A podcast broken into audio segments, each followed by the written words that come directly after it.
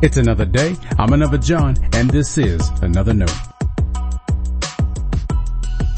Today's edition of Another Note is titled, By Faith, and our scripture reference is taken from Hebrews chapter eleven, verses twenty-three through twenty-nine. As always, may the Lord add His blessing to the reading and hearing of His holy word.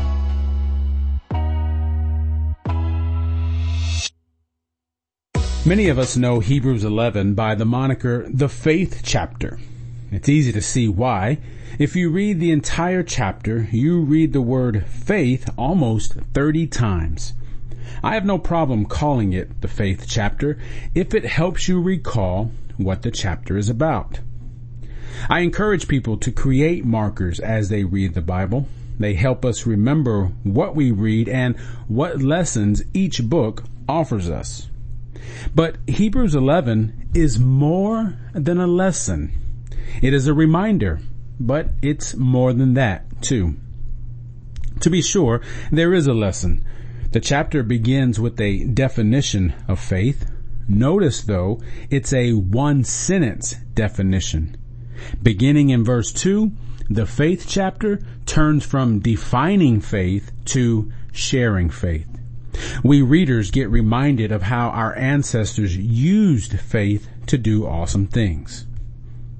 Most of the stories called to mind are the ones many of us learned in Sunday school as children. The writer of Hebrews shapes all those stories by coming back to faith. It was by faith biblical characters like Abel, Noah, and Abraham became examples to us. And speaking of Sunday school, why do we teach our children these faith stories?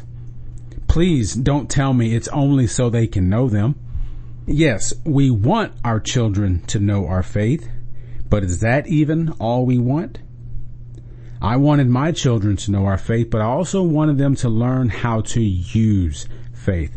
After all, faith is less about what you know and more about what you're sure of. It's an assurance and a conviction. Listen to how Hebrews eleven recalls Moses. By faith, he refused to be a son of Pharaoh's daughter. By faith, he left the life he had in Egypt. By faith, he kept the Passover. By faith is how Hebrews eleven portrays how our faith examples did what we know them for. And don't get me wrong. We need time to talk about faith, and that's part of what makes our shared Bible studies so important. You really need to be a part of a group that reads God's Word together. But faith is more than talking points.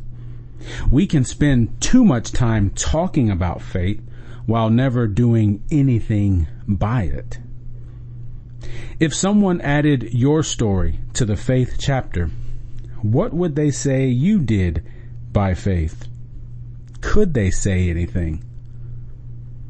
Many of us don't realize how passive we keep faith. We tame what God gave us to be a dynamic part of who we are. Hebrews eleven doesn't only want to tell you what faith is. The faith chapter is a renewed call to active faith, a call to choose to believe what God calls us to do and by faith to do it. Stay blessed.